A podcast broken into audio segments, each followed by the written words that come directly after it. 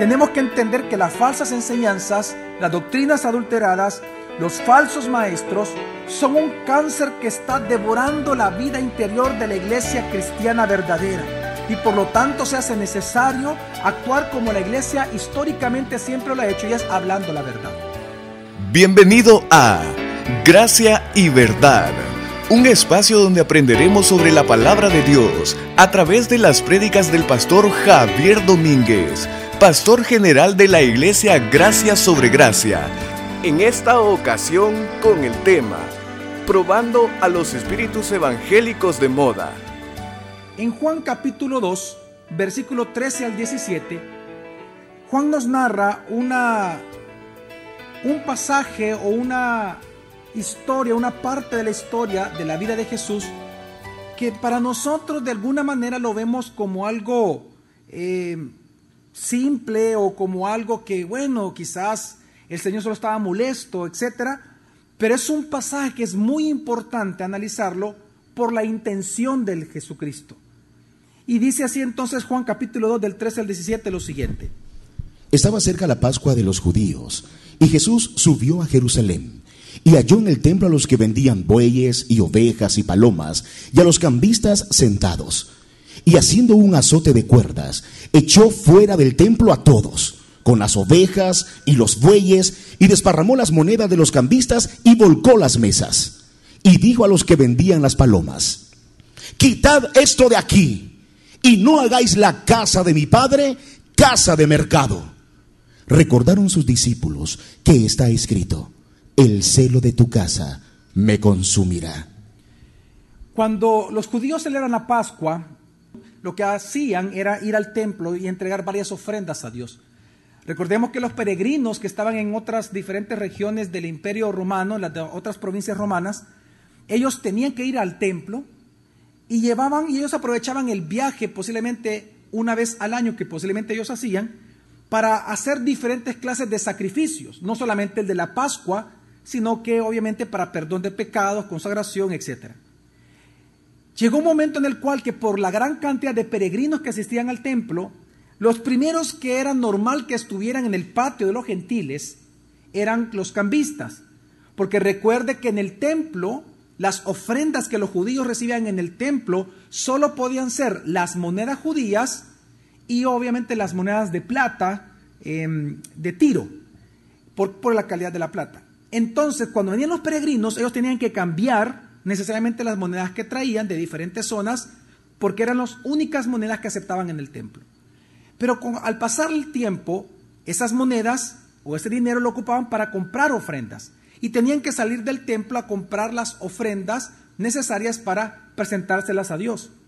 Entonces los mercaderes vieron la oportunidad de que si estaban los cambistas ahí, ¿por qué entonces no estamos nosotros también? Entonces, adentro del templo, en el patio de los gentiles, que es una zona muy grande, ahí estaban gente con bueyes, entonces usted tiene que entender que un lugar de adoración se había convertido en literalmente un mercado. Estaban la gran cantidad de bueyes, de vacas, de toros, y no solamente eso, sino que ovejas, palomas y los cambistas. Cuando Jesús llega al templo, se enfurece tanto que comienza, primero dice, a botar la mesa de los cambistas. Usted se imagina a los cambistas viendo caer las monedas y etcétera, y, ellos, mi dinero, de repente las ovejas, de repente salen corriendo los bueyes, y fue un caos completo, y a los de las palomas dice, ustedes váyanse ya si no quieren que les bote el negocio. ¿Por qué Jesús hizo eso? Específicamente dice, porque el celo por su casa lo que lo consumía. Y es porque Jesús no estaba dispuesto él como Dios a tolerar la ridiculización del espíritu de adoración, es decir, de la adoración verdadera que tenemos que darle a Dios. Porque lo que estaba pasando es que se estaba ridiculizando la adoración a Dios y por lo tanto expulsó a quienes lo ridiculizaban, a los mercaderes de la fe. Cuando nosotros vemos que se está ridiculizando la espiritualidad, la adoración genuina a Dios dentro de la iglesia evangélica, en una supuesta honor al Espíritu Santo y lo que más se hace es blasfemar contra el Espíritu en honor al Espíritu, creo que es importante entonces levantar voz y hacer lo que la iglesia cristiana desde sus inicios ha hecho cuando ve, se ve enfrentada a herejías y a cosas que afectan la adoración genuina hacia Dios, y es hablar la verdad. Por lo tanto, nosotros tenemos que entender que las falsas enseñanzas, las doctrinas adulteradas, los falsos maestros, son un cáncer que está devorando la vida interior de la iglesia cristiana verdadera. Y por lo tanto se hace necesario actuar como la iglesia históricamente siempre lo ha hecho y es hablando la verdad. Nosotros tenemos que entender que aún en los movimientos falsos hay verdad. El éxito de la mentira, ¿dónde radica? En la verdad que, que contiene.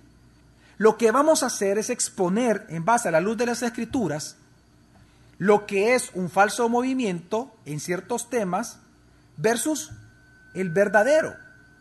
Y vamos a exponer lo falso, pero no vamos a hablar solamente de lo falso, sino que vamos a realzar la verdad bíblica. Porque lo que nosotros nos libera de lo falso es conocer la verdad y la verdad los hará libres. La primera carta de Juan es un pasaje importante porque nos habla de lo que Juan nos dice a nosotros acerca qué tenemos que hacer con las herejías y falsos maestros. Recordemos que la primera carta de Juan, la razón por la cual Juan escribió esta carta es específicamente porque se estaban levantando una gran cantidad de herejes, siendo la voz más prominente en el tiempo de Juan Cerinto, quien fue una mezcla de gnóstico con docetismo, ¿se recuerdan ustedes? Y por lo tanto, lo que hizo Juan fue escribir la primera carta de Juan para enseñarle a la iglesia cristiana verdadera cómo identificar lo que era falso, cómo atacar lo que es falso y cómo exaltar la verdad en medio de un cristianismo en prueba. Entonces, vamos a comenzar con el capítulo 4, el cual comienza diciendo el apóstol Juan en el primer versículo lo siguiente. Amados, no creáis a todo espíritu, sino probad los espíritus si proceden de Dios porque muchos falsos profetas han salido al mundo. Hay un mandamiento que nosotros no podemos obviar en la escritura que dice, amados, no creáis a todo espíritu. ¿No creáis a todo qué? No podemos hacerlo. Por muy hermoso que sea ese movimiento, por muy, por muy llamativo o hermoso que sea esa supuesta manifestación del espíritu, no podemos creerlo. No. ¿Qué tenemos que hacer? Si no, probad los espíritus. Si proceden de Dios, porque muchos falsos profetas han salido al mundo.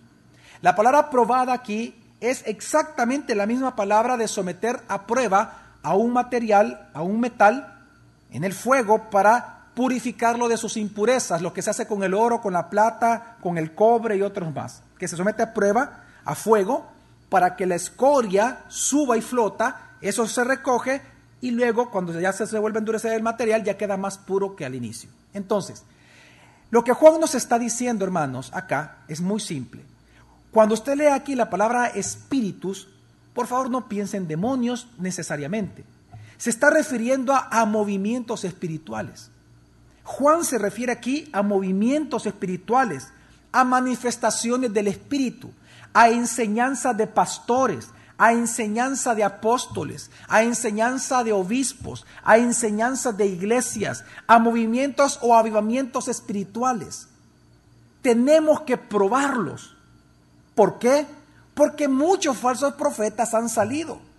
Porque hay muchos, tenemos que probar. Porque hay mentira, tenemos que comprobar si eso es verdad o es mentira. Si la mentira no existiera, todo lo que nosotros mirásemos dentro de un movimiento espiritual, tendríamos que creerlo. Pero como la mentira existe y existen los falsos maestros, aunque usted lo quiera obviar, pero sí existen en El Salvador, es que tenemos que probar los espíritus.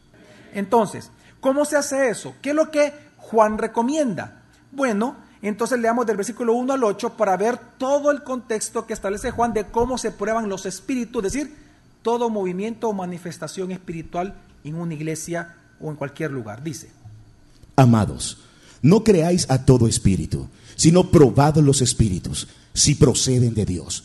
Porque muchos falsos profetas han salido al mundo. En esto conoced el Espíritu de Dios. Todo espíritu que confiesa que Jesús el Mesías ha venido en carne procede de Dios. Y todo espíritu que no confiesa a Jesús no procede de Dios. Y este es el del anticristo, del que habéis oído que viene y ahora está ya en el mundo. Hijitos, vosotros procedéis de Dios y los habéis vencido, pues mayor es el que está en vosotros que el que está en el mundo. Ellos proceden del mundo, por eso hablan de parte del mundo y el mundo los escucha. Nosotros procedemos de Dios. El que conoce a Dios nos escucha. El que no procede de Dios no nos escucha. Por eso conocemos el espíritu de la verdad y el espíritu del error. Amados, amémonos unos a otros, porque el amor procede de Dios. Todo el que ama es nacido de Dios y conoce a Dios. El que no ama no conoció a Dios, porque Dios es amor. Es interesante que cuando viene él y habla de probar los espíritus, la manera en que él nos habla que tenemos que probar los espíritus es en base a lo que estamos leyendo. En 1738, es decir, en el siglo XVIII, fue cuando inició el gran avivamiento espiritual en los Estados Unidos.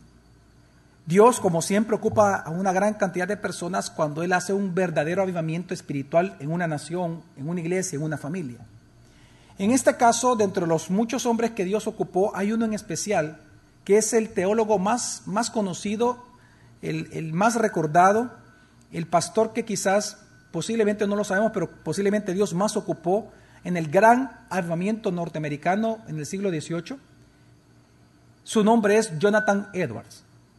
Es interesante que Jonathan Edwards, aparte que era pastor, teólogo y predicador, y un muy excelente teólogo, cuando él en su sermón que predicó en Boston en 1738, y el gran avivamiento comienza con él en Estados Unidos, y es interesante que él predicó acerca de Primera de Juan. Y él demostró cómo podemos sacar cinco preguntas de esta porción de, de, la carta de Juan para nosotros probar si un avivamiento era real o no es real, si es de Dios o no es de Dios, si es del Espíritu Santo o del Espíritu de Anticristo. Y precisamente nosotros, hasta el día de ahora, estas cinco preguntas que se hacen son un modelo para probar realmente movimientos.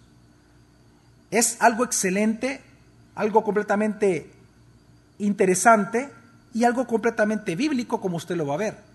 Entonces nosotros queremos ocupar estas mismas cinco preguntas que se toman de primera carta de Juan, que Jonathan Edwards ocupó para él probar el gran aviento de los Estados Unidos y se encontró que era verdadero.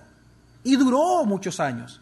Y por eso llegó a ser una nación cristiana en su momento en Estados Unidos. Entonces, de esta, de esta porción que acabamos de leer, hay cinco preguntas que usted se tiene que hacer a la hora de ver, oiga bien, un movimiento espiritual, una predicación, un sermón. Cuando usted vea una manifestación del Espíritu Santo, cinco preguntas se tiene que hacer para saber si eso es del Espíritu Santo o es falso espíritu el que está ahí. La primera pregunta es, en estos sermones, enseñanzas, este predicador, esta iglesia, este movimiento, este avivamiento o esta manifestación espiritual, pregunta número uno, ¿exalta al bíblico y verdadero Cristo Jesús? ¿Exalta al verdadero Cristo Jesús de la Biblia? ¿O exalta a algo o a alguien más aparte de Jesús? La segunda pregunta, ¿esto se opone, este movimiento, esta manifestación se opone a lo mundano? Me anima a santificarme o me enfoca en mí mismo o en el mundo? Tercera pregunta. ¿Este movimiento, manifestación espiritual, lleva a las personas, me está llevando a mí, a las escrituras, a la Biblia, a estudiar y amar la Biblia? La cuarta pregunta es, ¿este movimiento, esta manifestación, exalta la verdad? ¿O me induce al error o me confunde más? Y por último, esto, este movimiento o esta manifestación produce amor por Dios, que yo ame más a Dios y a los demás, o me lleva más a amarme a mí mismo o las obras milagrosas o al predicador que me sanó. Son preguntas que tiene que hacerse.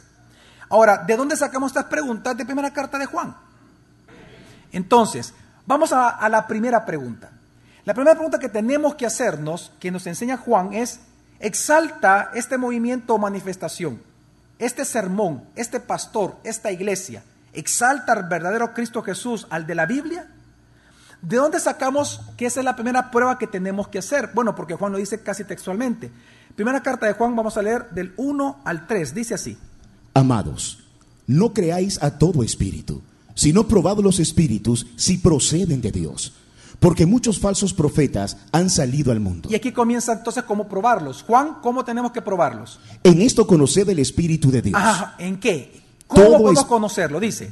Todo espíritu que confiesa que Jesús es el Mesías, ha venido, ha venido en carne, procede de Dios. Claro. Y todo espíritu que no confiesa a Jesús no procede de Dios.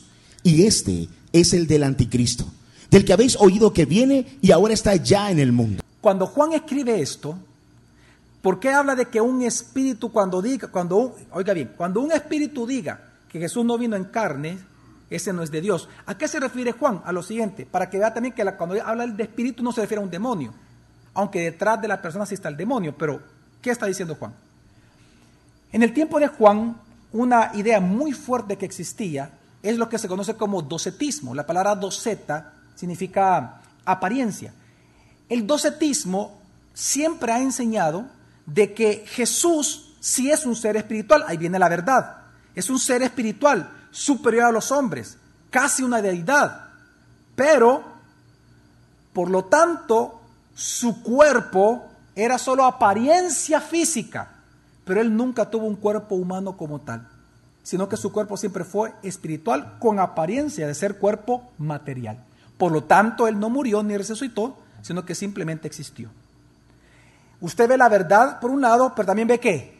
La mentira.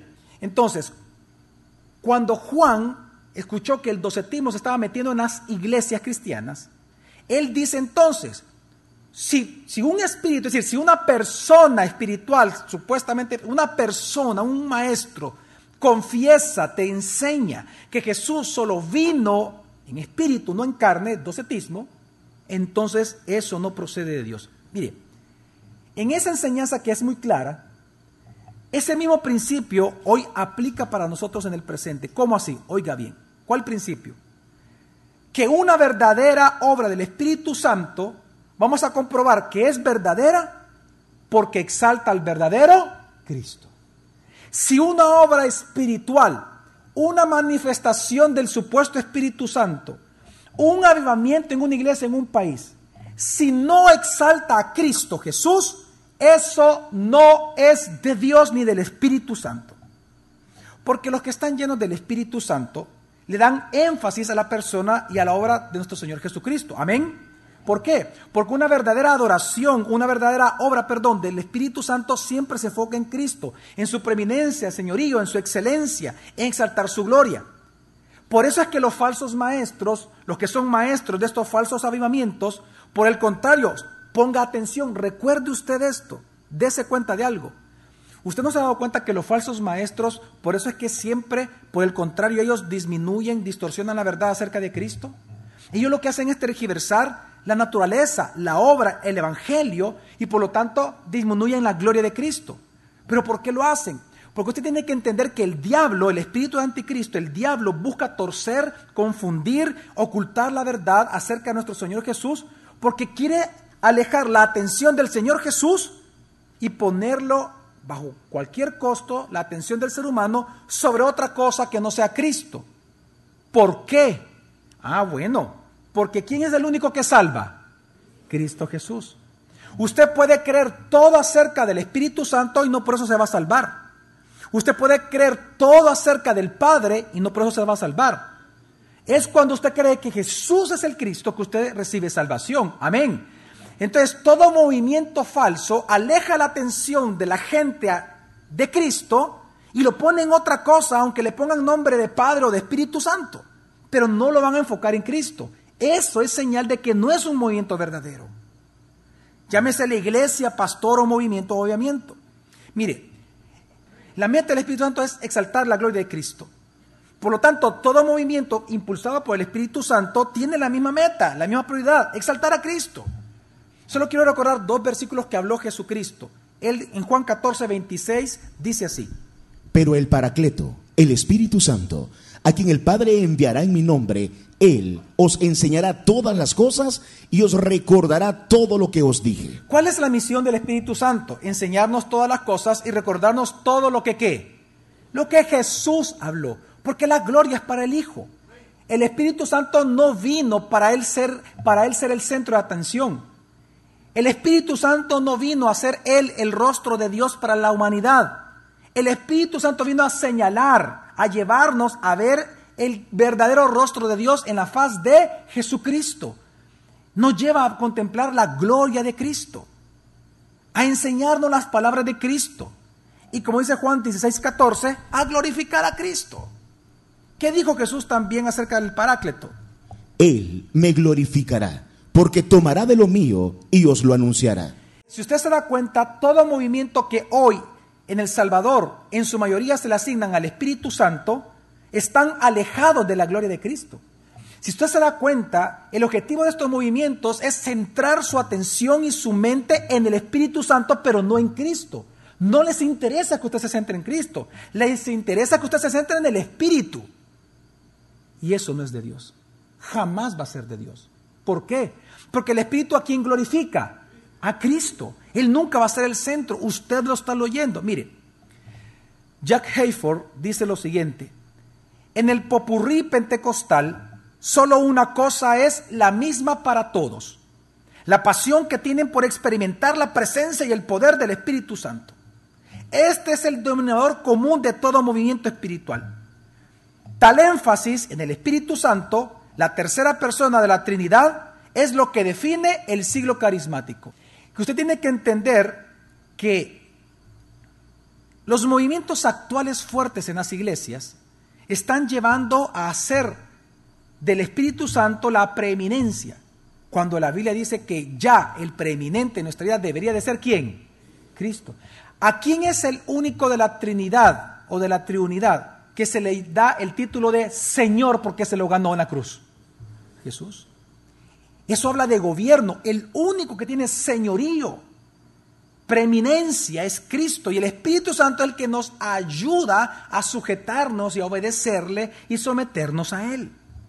Entonces, el problema es, oiga bien, que con el pretexto de honrar al Espíritu Santo, estos movimientos actuales nos están alejando de Cristo, de su preeminencia.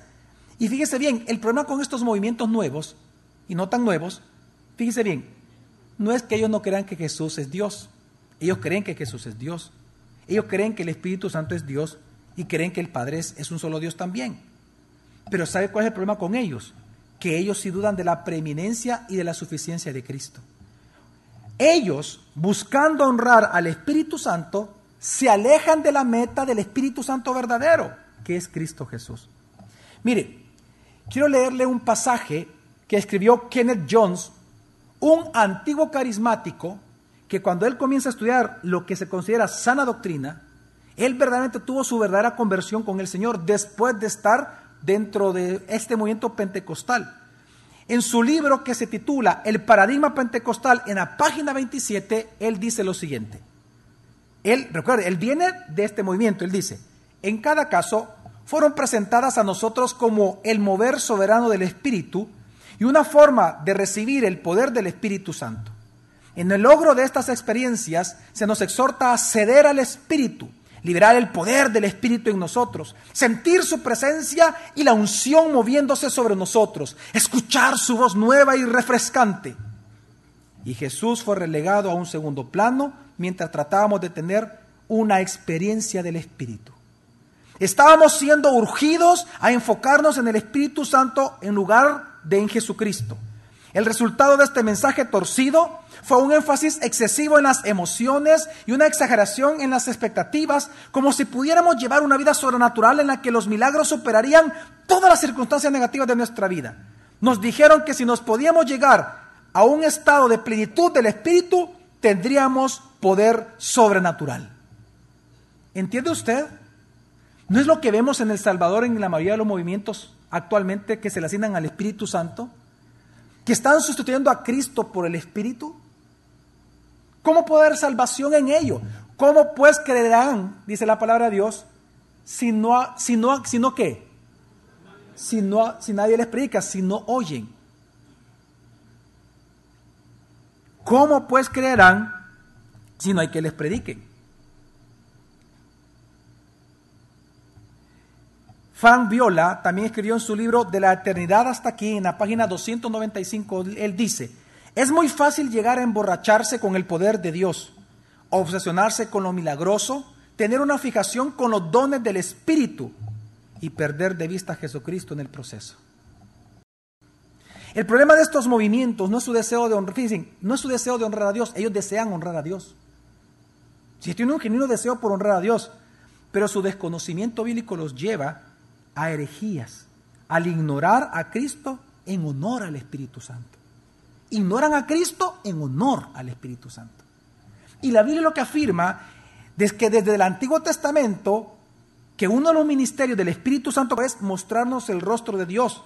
Pero el rostro de Dios, ¿quién es? ¿Quién es la imagen del Dios invisible? Cristo Jesús. Zacarías 12:10, por eso lo leímos, porque resume muy bien la meta del Espíritu Santo derramado y dice, y derramaré sobre la casa de David y sobre los habitantes de Jerusalén espíritu de gracia y de oración.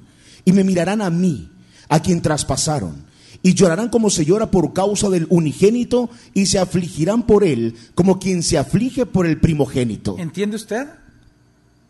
Dice, derramaré de mi espíritu sobre la casa de David. ¿Para qué Dios prometió derramar su Espíritu Santo en una nación, en una iglesia, en una persona? Para que mi, dice, y me mirarán a mí, ¿a quién qué?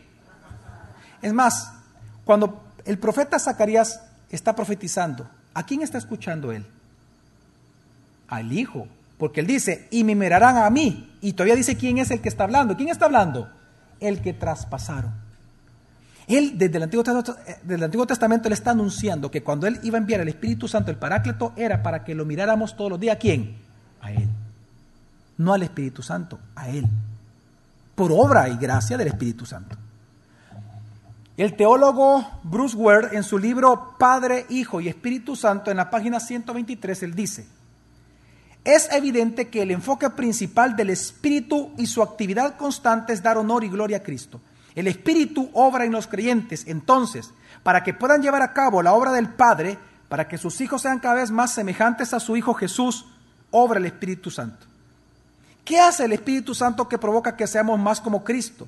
Segunda, según 2 Corintios 3:18, el Espíritu enfoca nuestra atención en la belleza de la gloria de Cristo y por ello somos compelidos a ser más y más como Él. O como también dice el gran teólogo James Montgomery Boyce en su libro Fundamentos de la Fe Cristiana, página 381.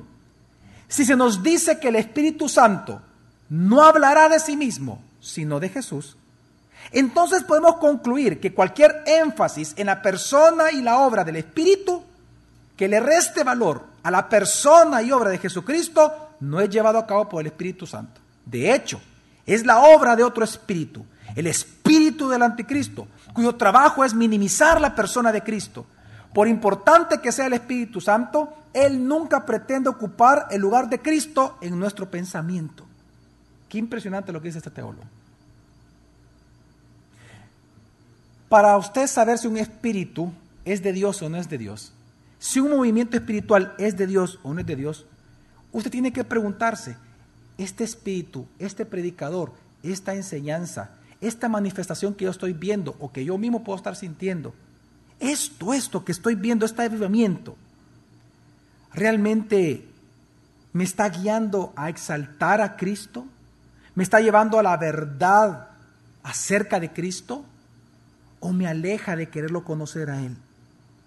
Esto que estoy sintiendo, esto que yo experimento, esto que me están enseñando, afirma más la verdad acerca de Cristo Jesús, exalta la gloria de Cristo o exalta saltando la gloria de alguien, de la iglesia, del nombre de la iglesia, del predicador, del ungido que está presente, de mí mismo frente a los demás. Son preguntas que tiene que hacerse usted. El día de mañana continuaremos aprendiendo más sobre este tema. Gracia y verdad con el pastor Javier Domínguez es una producción de la iglesia Gracia sobre Gracia. Puedes encontrar más recursos como este en nuestra página web, graciasobregracia.org.